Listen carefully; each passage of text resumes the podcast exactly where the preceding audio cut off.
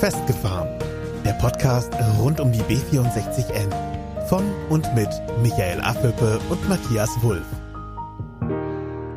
Die Stadt Telchte liegt in Nordrhein-Westfalen im Kreis Warendorf. Sie zählt aktuell fast 20.000 Einwohner.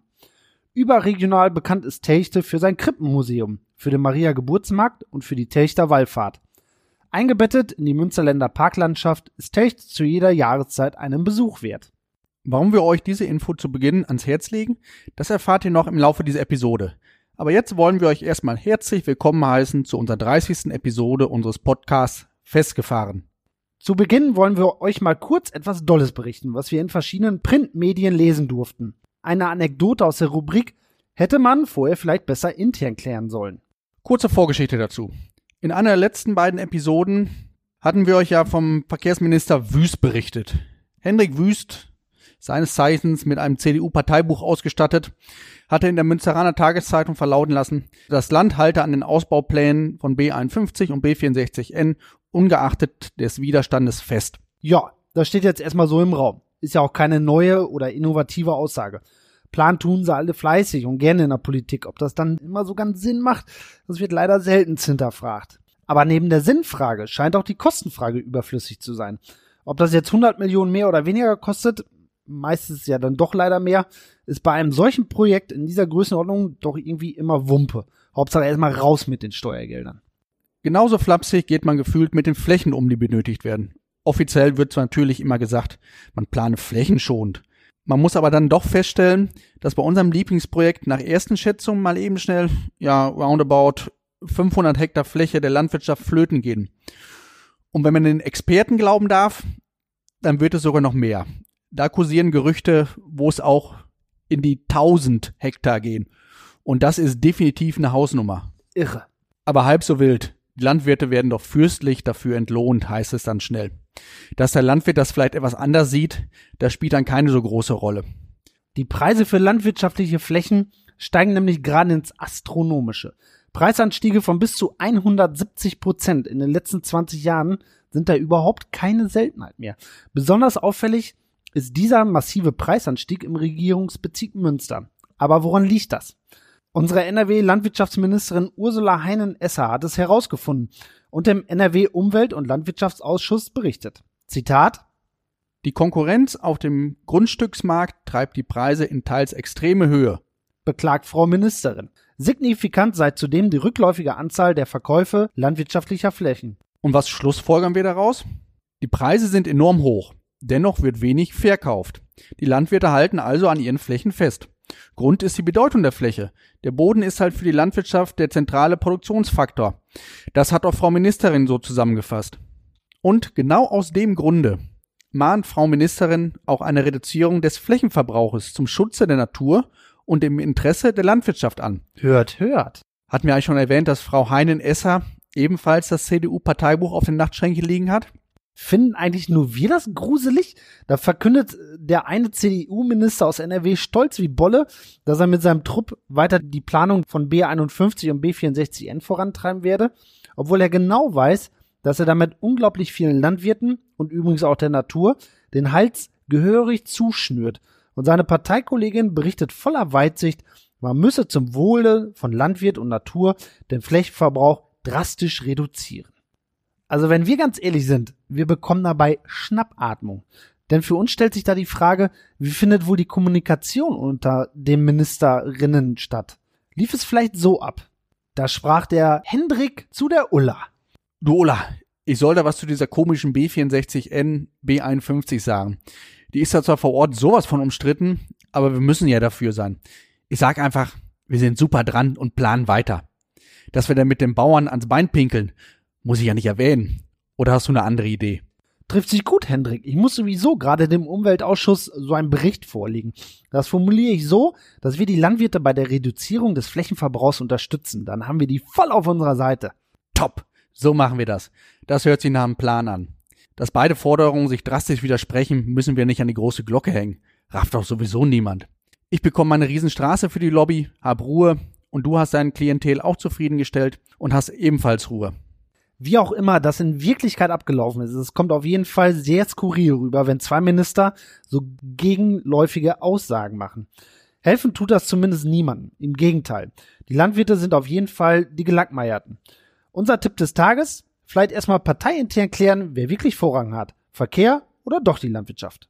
Ein großer Visionär namens Walt Disney hat mal gesagt, um loszulegen, muss man aufhören zu reden und anfangen zu handeln. Und diese klugen Worte würden wir Frau Hein-Esser gerne mit auf den Weg geben. Hoffentlich setzt sie sich dafür ein, dass die Landwirtschaft im Münsterland nicht für Straßenbauprojekte geopfert wird. Aber belassen wir es nun dabei und kommen zu unserem eigentlichen Ziel dieser Episode. Heute wollen wir nämlich mit euch ein besonderes Augenmerk auf die Begrifflichkeit Bürgerinitiative legen. Über die B64N zu sprechen, ohne dabei über Bürgerinitiativen, kurz BIs, zu berichten, das wird keiner. Aber was sind überhaupt Bürgerinitiativen? Hier mal eine kurze Definition aus dem Internet. Eine Bürgerinitiative ist eine aus der Bevölkerung herausgebildete Interessenvereinigung, die aufgrund eines konkreten politischen, sozialen oder ökologischen Anlasses in ihrem Bereich Selbsthilfe organisiert und somit möglicherweise Einfluss auf die öffentliche Meinung, auf staatliche Einrichtungen, Parteien oder andere gesellschaftliche Gruppierungen nimmt. Weiter steht auf Wikipedia zu lesen, Ihr Entstehen ist meist auf ein Versagen von politischen Planern in Parteien und Verwaltungen zurückzuführen. Viele Bürger kritisieren, dass diese Planer vorrangig sachliche Korrektheit anstreben, die Bedürfnisse der Bevölkerung aber verkennen oder ignorieren. Und damit stehen wir eigentlich schon mittendrin im demokratischen Garten der politischen Partizipation. Und im B64N-Garten sind mittlerweile so einige BIs herangewachsen. Diese Straße bietet offensichtlich einen nährhaften Boden für sowas. Unser Lieblingspflänzchen dabei ist natürlich die BVW, wobei wir auch die anderen BIs in Herzebrock-Klaulz, in Behlen, die IWS in Warndorf, die BI aus Telchte und die relativ frisch gewachsene BI aus Münster-Handorf in unser Herz geschlossen haben. Sie alle bilden zusammen eine blühende Wiese des Bürgerengagements. Ach, das hast du aber schön formuliert, Michael. Ich bin begeistert. Vorhin fiel die Abkürzung ja schon einmal BVW. Das steht für Bürgerinitiative Verkehrskonzept Warndorf. Die treuen Hörer, Schrägstrich innen, hätten das bestimmt auch so gewusst. Wir wissen aber mittlerweile, dass wir mit jeder Episode ganz viele neue Gäste begrüßen dürfen und darum erklären wir so einige Begriffe zwischendurch einfach noch einmal. Empfehlung von uns an dieser Stelle, einfach in einer ruhigen Stunde mal die bisherigen Episoden von uns nachholen. Wer das nicht tut, darf sich am Ende auch nicht über Wissenslücken beschweren. Ganz genau. Wo war jetzt eigentlich stehen geblieben? Ach ja, BVW. Hashtag roter Faden. Wir als BVW, wir sprechen von wir, weil wir beide als Vorstandsmitglieder ziemlich eng damit verbandelt sind. Also wir als BVW haben uns als oberstes Ziel gesetzt, für Warndorf eine Lösung der Verkehrsproblematik zu finden. Und das ohne eine gigantische B64N bauen zu müssen. Der sofortige Planungsstopp der aktuellen B64N-Planung ist dabei natürlich ein elementarer Bestandteil, um das gesetzte Ziel verwirklichen zu können. Aus unserer Sicht gibt es da jetzt mal losgelöst vom Bau einer B64N eine ganze Menge anderer Hebel, die man betätigen könnte, nein, vielleicht sogar müsste, um die Warndorfer Verkehrsprobleme, die definitiv vorhanden sind, zu lösen. Der enorme Flächenbedarf, die gigantischen Summen an Steuergeldern, die der Bau einer B64N fressen würde, die negativen Auswirkungen auf Umwelt und Natur und ganz viele weitere Nachteile sind aus unserer Sicht aktuell ja mehr als überflüssig. Probleme erkennen und lösen, ohne dabei noch größere Probleme zu schaffen. So könnte man es vielleicht zusammenfassen. Wir hatten vor der Aufnahme schon eine kleine Runde gequatscht. Das gehört so zu unserem normalen Ritual, wie so ein kleines Warm-up-Programm für uns, so ein bisschen die Zunge lockern. Frage war dabei, was hat sich in der BVW in den letzten Jahren geändert? Und das Ergebnis? Tja, schon so einiges. So zum Beispiel der Altersdurchschnitt der Mitglieder. Der geht nämlich nach unten. Kurzum, es kommen viele junge neue Mitglieder dazu. Auch im Vorstand lässt sich dieser Trend erkennen. Eindeutiges Zeichen, dass wir auf dem richtigen Weg sind. Neben dem Alter hat sich, glaube ich, auch die Motivation der Mitglieder gewandelt. Waren es bei der Gründung vor 20 Jahren zu großen Teilen direkt Betroffene, die sich in der BVW organisiert haben, so haben wir jetzt bei den Neuzugängen fast nur noch Bürger, die keine direkte Betroffenheit zur Mitgliedschaft verleitet. Anschub ist viel eher, dass die Menschen festgestellt haben, was da geplant wird und was das für unglaubliche Folgen für Warndorf und die Bewohner hat. Das hat dann auch schon eher was von Solidarität mit den Betroffenen und Rücksicht auf die nächste Generation zu tun. Denn die nächsten Generationen können den Quatsch ausbaden, den wir heute verzapfen, beziehungsweise den wir nicht zu verhindern wissen. Zusätzlich werden die Mitglieder aktiver. Man merkt, dass viele nicht mehr so passiv Mitglied sein wollen, sondern auch aktiv mithelfen wollen. Das belebt natürlich das ganze Geschehen. Jüngere Leute haben meist auch jüngere Ideen. Das Resultat? Es werden neue Wege eingeschlagen. Facebook, Instagram, professionelle YouTube-Videos, ein Podcast. All das waren vor zwei Jahren noch Fremdwörter in der BVW. Heute geht nichts mehr ohne diese neuen Medien. Aber man muss auch ganz offen eingestehen, dass uns natürlich das aktuelle Zeitgeschehen gehörig in die Karten gespielt hat. Die ganze Welt redet jetzt mal neben Corona auch über Klimawandel und Umweltzerstörung. Und das wird auch im Münsterland zur Kenntnis genommen. Neubau von Straßen fällt da halt auch einfach mit rein. Aber es gibt auch einen ganz grundsätzlichen Faktor, der sich gefühlt geändert hat. Es scheint ein ganz neues Verständnis für Demokratie und auch für die Beteiligung an dieser zu geben. Dabei ist das Alter meistens vollkommen egal. Die Leute wollen einfach nicht mehr alles hinnehmen und sehen sich durchaus von der Politik nicht berücksichtigt. Zur B64N wächst nachweislich der Unmut über die politischen Machenschaften, vorbei am Wohl des Bürgers. Als Beispiel könnte man Fridays for Future in den Raum stellen. Ähm, das ist ja im Prinzip ein super Beispiel für so das Aufbegehren gegen das Establishment im Grunde sind Fridays for Future ja auch eine Bürgerinitiative, dann halt in einem etwas größeren Ausmaße. Ja. Auf die Fridays for Future würde ich übrigens auch gerne noch viel tiefer eingehen. Das wäre bestimmt mega interessant auch für euch. Und zack, haben wir wieder ein Thema für eine der nächsten Episoden. So einfach kommt man an neuen Content. Sollte uns jemand aus der Fridays for Future Bewegung zufällig zuhören, meldet euch liebend gerne bei uns. Haben wir sonst noch was zu BVW vergessen? Mir fällt so auf Anhieb jetzt erstmal nichts mehr ein. Wenn die Episode abgedreht ist, dann schießen mir garantiert wieder zig Sachen durch den Kopf, die ich noch erzählen wollte. Aber jetzt gerade, ne, ich hätte jetzt nichts mehr parat. Ja, dann lass uns doch mal was über die anderen BIs berichten. Du bist mir ein Clown. Was sollen wir denn über andere BIs erzählen, wenn wir da gar nicht selber drin sind? Also ich habe zumindest keine Peile davon. Und genau aus dem Grunde habe ich uns ein paar tolle Gäste für heute eingeladen, die uns etwas mehr über eine andere BI erzählen können genauer über die Bürgerinitiative B51 in Techte. Und damit wäre auch der Bogen zu unseren einleitenden Worten zu Beginn der Episode gespannt. Unsere beiden Gäste heute sind die Maria Odenthal-Schnittler und die Marion Walorski. Die Maria ist Biologin und hat bei der Bürgerinitiative B51 Techte e.V. den Platz als erste Vorsitzende inne und die Marion ist Unternehmerin aus Techte und ist Vorstandsmitglied bei der BI in Techte. Herzlich willkommen, ihr beiden, bei uns im Podcast. Wir kennen uns ja jetzt schon eine ganze Zeit durch die regelmäßige Zusammenarbeit der BIs entlang der Trasse. Aber unsere HörerInnen kennen euch und euer Ehrenamt bisher gewiss noch nicht alle. Zu Anfang, vielleicht zum Warmwerden, wie lange gibt es euch überhaupt schon, Marion?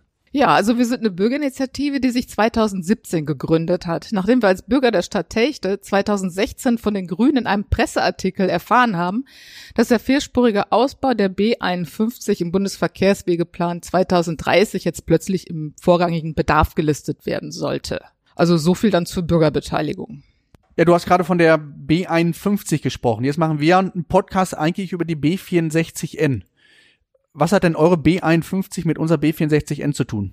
Ähm, das beruht auf einem ganz alten ähm, Verkehrskonzept oder einem ganz alten Gedanken, der über 30, 40 Jahre schon alt ist. Und zwar geht es um eine ähm, sogenannte Ost-West-Tangente von Münster nach Bielefeld, die also die äh, Oberzentren verbinden sollte, weil dieses Münsterland äh, nach den nach der Meinung der Befürworter dieses Ausbaus eben eine Ost-West-Tangente mittendurch braucht, um die ähm, vor allen Dingen die Gewerbetreibenden, die Speditionen, die Spediteure, ähm, denen eine bessere Verkehrsverbindung zu bieten. Aber das ist jetzt trotzdem eine Straße, die B51 und die B64N. Genau, und das ist eben diese Tangente, die von äh, Münster nach Bielefeld gehen soll.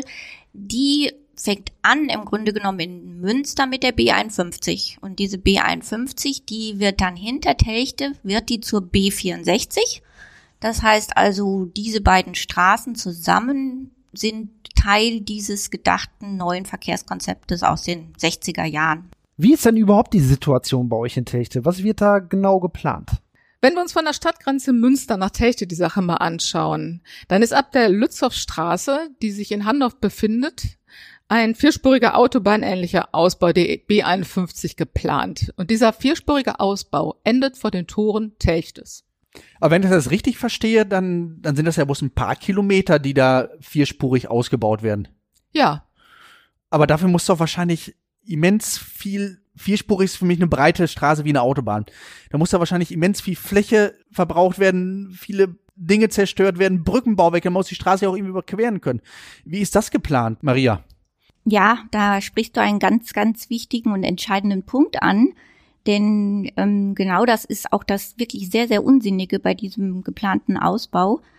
Das sind ungefähr vier, viereinhalb Kilometer und ähm, auf diesem Stück werden sich oder würden sich dann zwei wirklich gigantische ähm, Knotenpunkte befinden, die extrem viel Fläche verbrauchen. Ein gutes Beispiel, wo sich das jeder schon anschauen kann, ist das Wolbecker Kreuz, das vielleicht viele kennen, also in Münster, das Wolbecker Kreuz der an der Umgehungsstraße. Und das ist so riesig und genau dieselbe Art ähm, ist geplant in Handorf am Gartencenter und äh, kurz vor Telchte in dem Bereich ähm, Lauheider Straße ähm, Jägerhaus. Das kennen viele bestimmt, die dort vorbeifahren, dieses, dieses Jägerhaus eben, wo jetzt so ein mongolisches Restaurant ist. Mhm.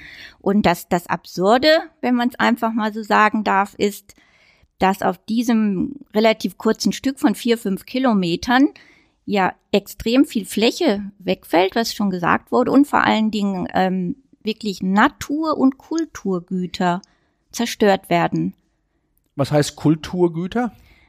Wir haben da einen unter Denkmalschutz stehenden Prozessionsweg mit ähm, Bildstöcken. Die Bildstöcke könnten weggebracht werden, das hat die Kirche auch schon mal so angedeutet, aber der Prozessionsweg liegt nun mal dort. Und dieser Prozessionsweg wird ähm, flankiert von dieser Lindenallee. Und das alles, also Kulturgut, Denkmalschutz stehende Kulturgüter und Naturgüter, diese Hunderten von alten Bäumen, die würden dem Ausbau zum Opfer fallen. Jetzt hattest du gerade schon davon gesprochen, äh, dass dort auch immens viel Fläche verbraucht wird. Habt ihr da Zahlen für unsere Hörer? Die Zahlen gibt es noch gar nicht. Das haben wir auch schon mal nachgefragt bei Straßen NRW und dem Ministerium in Düsseldorf. Denn die müssen ja eingehen in die Kosten-Nutzen-Rechnung. Ja. Aber das kann überhaupt noch nicht beziffert werden, weil noch gar nicht klar ist, wie viel Ersatzwegenetz hergestellt werden muss. Wie ist überhaupt der, der Planungsstand in Telchte? Wie weit seid ihr da? Bei uns im Warnau spricht man immer von, wir sind kurz vorm Planfeststellungsverfahren. Seid ihr auch schon so weit oder? Nein, wir sind erst in der Entwurfsplanung. Also da sind wir noch wirklich recht weit vom Planfeststellungsverfahren entfernt. Jetzt muss ich nochmal auf diese beiden Knotenpunkte und auf diese vier Kilometer Strecke eingehen. Das äh, habe ich noch nicht ganz verstanden. Dass ein Knotenpunkt in Handorf hinkommt, das kann ich ja noch äh, auf, aufgrund der Ortskenntnisse noch irgendwie, irgendwie im Grunde so ein bisschen nachvollziehen. Die Dimension steht auf einem Blatt Papier, aber wo sollen bitte schön auf den anderen drei Kilometern, die ja vielleicht noch überbleiben oder vier, wo kommt da der nächste Knotenpunkt hin und was soll der bitte schön verbinden? Es ist ja so, also dass äh, Straßen NRW ja noch gar nicht ganz genau weiß, wo dieser Knotenpunkt auf dieser Strecke überhaupt sein soll. Ob der jetzt tatsächlich in Lauheide ist oder ob der in Jägerhaus ist, das ist alles noch völlig offen. Gebaut werden muss der, weil ja irgendwie die landwirtschaftlichen Fahrzeuge, die ja jetzt nicht mehr auf dieser Straße fahren dürfen, von der einen Seite der B51 auf die andere Seite zu ihren Äckern kommen müssen. Eine vierspurige Straße ist ja auch eben kein Katzensprung da drüber zu kommen, sondern da muss ja auch schon was Konstruktives hingestellt werden, sag ich mal, was eben die Breite überspannen kann. Und da die Bahn ja auch noch überbrückt werden muss, äh, wird diese Brücke mindestens sechs Meter hoch sein, weil das ist äh, Vorgabe der Bahn. Also das wird ein Riesending. Und da können wir unserer Fantasie freien Lauf lassen. Was da hinkommt, was Straßen NRW da planen wird, wisst ihr scheinbar nicht, wir wissen es auch nicht, aber da kommen jetzt zwei so Knotenpunkte hin im XXL-Format, aber danach geht das wieder auf zwei Spuren zurück, oder? Ja, das ist genau das ähm, Ding, das uns alle fassungslos macht. Die Vierspurigkeit, die endet direkt vor Telchte, also ungefähr einen Kilometer vielleicht hinter diesem zweiten gigantischen geplanten Knotenpunkt. Und ähm, danach geht's dann ganz normal zweispurig weiter. Das heißt also vielleicht die paar Sekunden, die die LKWs dort auf dem vierspurigen Stück herausgeholt haben könnten, die verlieren sie dann wieder und zwar wahrscheinlich noch extremer als vorher, weil sie dann hinter den ähm, landwirtschaftlichen Verkehren hängen, die dann wieder die Straße befahren dürfen, also wahrscheinlich verstärkt dann dort wieder fahren werden. Das hört sich ganz für mich nach Episode 28 von uns an, wo unser Freund Reinhold auch genau diese Problematik erkannt hat und auch die landwirtschaftlichen Fahrzeuge vor sich hatte. Das ist irre. Das ist irgendwie, diese Vorstellung ist irre. Aber diese, diese unlogische Planung zieht sich doch irgendwie wie so ein roter Faden von Münster bis nach Reda Wiedenbrück durch. Also das ist auf jeden Fall das, was ich jetzt so im ersten Moment schon mal mitnehme. Und wenn ich mich da ganz recht erinnere, und ich meine, ich habe es auch irgendwo gelesen auf einer offiziellen Seite von Straßen NRW, ist es ja auch so, dass die Radfahrer sich in Zukunft dann auch eine Straße teilen sollen, zusammen mit dem landwirtschaftlichen Verkehr. Das ist zumindest erstmal so die Planung für dieses Ersatzwegenetz. Auch da zeichnet sich wieder diese Irrsinnigkeit in diesen Planungen von Straßen NRW ganz deutlich da ab. Und zwar ist das nämlich ein ganz toller Punkt, äh, den du da ansprichst, weil einer der Hauptgründe, gerade von Herrn Sendker uns damals bei unserem Gespräch gesagt wurde, ist die Verkehrssicherheit. Für unsere Hörer müssen wir eben kurz einwenden, Herr Sendker ist ähm, der CDU-Bundestagsabgeordnete unserer Region, der sich in den letzten Jahrzehnten als vehementer Befürworter dieser B64, B51-Planung herausgestellt hat. Übrigens heißt er mit Vornamen Reinhold. Einer seiner wesentlichen Gründe für den Ausbau war immer und immer wieder betonte er diese Verkehrssicherheit. Und das ist jetzt wieder so absurd. Denn diese eine Straße geplant, also als Ersatzwegenetz, als Teil eines Ersatzwegenetzes für den landwirtschaftlichen Verkehr und die Radfahrer, also was gefährlicheres gibt's ja überhaupt nicht. Ja, das ganze Ding stinkt irgendwie zum Himmel. Planerisch würde ich mal so einfach mal in den Raum schmeißen. Wenn man das in Summe betrachtet und wir haben jetzt viel über Warndorf erzählt in den letzten Episoden und jetzt kommt gerade Techte mit ins Boot, alle, mir reicht das alleine schon, um zu erkennen, irgendwas ist da faul. Komplett faul. Es stinkt zum Himmel. Aber riecht man das denn auch mittlerweile in Münster oder wie ist das? Ja, wir denken schon. Hier überall waren ja Kommunalwahlen. Genauso auch in Münster ist der Rat neu gewählt worden und der OB, der Oberbürgermeister, stand zur Wahl. Und da ist es sehr interessant, dass der Grünen OB-Kandidat, Herr Peter Todeskino, wirklich nur ganz, ganz knapp hinter in der Stichwahl dem äh, schon langjährigen OB äh, Herrn Markus Lewe unterlegen ist, unterlegen war. Es fehlten ihm knapp 7000 Stimmen. Und das ist schon unglaublich beeindruckend, dass sich da wirklich das Blättchen anscheinend in Münster auch gewendet hat, und zwar in Richtung gegen den Ausbau, weil Herr Todeskino sich absolut ganz eindeutig gegen den vierspurigen Ausbau zwischen Münster und Techte ausgesprochen hat man hört ja auch immer von Ratsbeschlüssen. Auch in Münster hat es ja einen Ratsbeschluss gegeben. Das ist noch gar nicht so lange her. Was hat es damit in Techte auf sich? In Techte war der war der Ratsbeschluss einstimmig. Der ging durch alle Parteien. Es war die CDU dabei, die SPD, die FDP und die Grünen. Die waren sich alle einig, dass sie diese Straße nicht haben wollen. Und ähm, unser Bürgermeister Wolfgang Pieper ist auch wirklich ja, hat sich auch wirklich sehr dahinter geklemmt und ist auch von Anfang an gegen diesen Ausbau gewesen. Und da jetzt den Ratsbeschluss hinter sich hat, kann er das auch, ist, hat er sich auch ganz offen positioniert. Aber einstimmig bei so einem Ratsbeschluss, bei eigentlich so vielen unterschiedlichen Meinungen, gerade im Warnhof haben wir das ja auch festgestellt, dass äh, schon die Meinungen zu so einer Straße relativ auseinandergehen da finde ich so eine einstimmige Geschichte, finde ich schon eine Hausnummer, muss ich ganz ehrlich sagen. Also, dass sie die Parteien so auf einen Nenner fixieren konnten, finde ich von der politischen Arbeit her schon, schon grandios eigentlich und gibt nach außen hin auch ein ganz, ganz klares Bild. Zusammen mit eurem Bürgermeister zusammen zeigt das ganz klar. Techte möchte diese Straße B51 in dieser Ausbauvariante nicht haben. Punkt. Habt ihr denn schon mal Rückmeldungen bekommen aus der Politik, zum Beispiel aus Düsseldorf oder vielleicht auch aus Berlin, zu solchen Ratsbeschlüssen, zu solchen Resolutionen? Ja, leider äh, noch nicht. Wir wissen von Herrn äh, Pieper, dass ähm, noch nicht einmal eine Eingangsbestätigung aus Düsseldorf, aus dem Verkehrsministerium auf diese Resolution, die Sie dorthin geschickt haben, gekommen ist. Herr Pieper hat nochmal freundlich nachgefragt, auch wieder keine Antwort. Und wir selber als BI haben mittlerweile vier oder fünfmal E-Mails hingeschrieben, hintelefoniert, mit der persönlichen Referentin äh, telefoniert. Leider keine Reaktion. In einer Demokratie, in der wir ja leben, sollten ja nun auch die Gegenstimmen mal äh, gehört werden und wahrgenommen werden, vor allen Dingen, wenn sie so einstimmig wie aus Telchte kommen und dann mittlerweile auch aus Münster ein Ratsbeschluss dagegen gegen den Ausbau. Aus ähm, Behlen. Aus Gibt's- Behlen. Und soweit wir jetzt hören, in Techte, wir sind da natürlich jetzt nicht hier Warendorfer, sieht's ja hier jetzt inzwischen auch etwas anders aus. Wir sind auf einem guten Wege in Warndorf, würde ich mal behaupten, nach der letzten Kommunalwahl. Aber mit dieser unzufriedenen Haltung, die du gerade angesprochen hast, Maria, kommen wir tatsächlich schon wieder zu den einleitenden Worten, warum sich so manche BI tatsächlich auch gründet.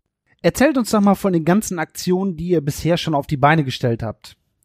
Also letztes Jahr haben wir eine Baumgalerie gemacht, so haben wir das genannt, um ähm, mal diesen schönen Prozessionsweg, den wir da in Techter haben, der halt diesem Ausbau zum Opfer fallen soll, deutlich zu machen, was da wegfallen würde. Und da haben wir dann Baumpaten gefunden und äh, haben die Bäume geschmückt, teilweise mit roten Schleifen oder ganz, ganz fantasievoll mit eigenen kreativen Ideen ihre Bäume geschmückt. Und wir haben da auch gemerkt, wie, wie groß die Resonanz ist auf, auf die Tatsache, dass da eben so viel verloren gehen soll für diesen Ausbau.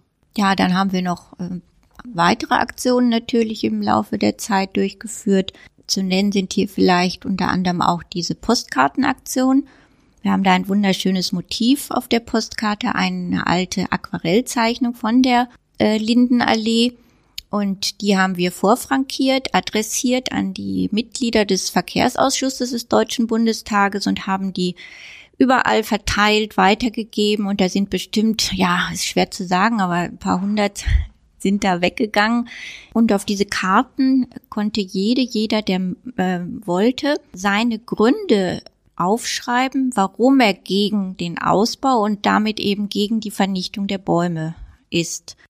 Dann hatten die ja ordentlich was zu lesen da in Berlin und mussten nicht die ganze Zeit aufs Handy gucken. Ist vielleicht, vielleicht ganz sinnvoll, so eine Aktion mal einfach auf altmodische Art und Weise, aber trotzdem, glaube ich, direkt an den richtigen Adressaten geschickt. Ich glaube, das Bewegt Fun- das schon die Menschen? funktioniert auch irgendwie. Wenn, wenn die Leute auch mal eine Postkarte kriegen, ist das wahrscheinlich besser, als wie wenn sie bloß eine E-Mail kriegen.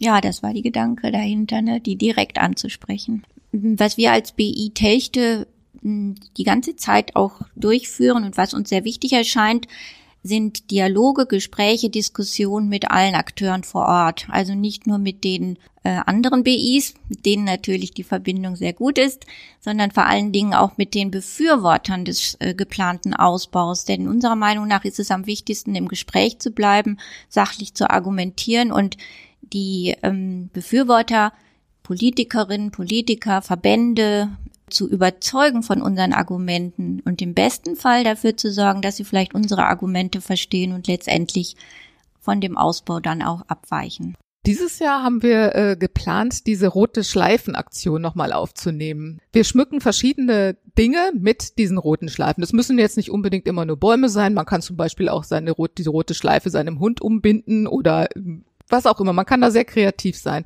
Aber um eben diese roten Schleifen nochmal ins Gedächtnis zu bringen, wird diese Aktion gestartet. Es wird fotografiert und dann kann man das uns schicken und es wird auf die Website gestellt oder es kommt in die Zeitung, um diese ganze Sache einfach nochmal, da sie so schön war, nochmal zu wiederholen. Wie kommt man in diese roten Schleifen? Wenn jetzt unsere Hörer sagen, Mhm. Das will ich auch gerne mitmachen. Ja, nicht nur die Hörer fragen ja nach, sondern wir brauchen für unseren kleinen gelben Freund ja vielleicht auch noch eine Schleife beim XXL-Format. Ja, das ist eine gute Idee.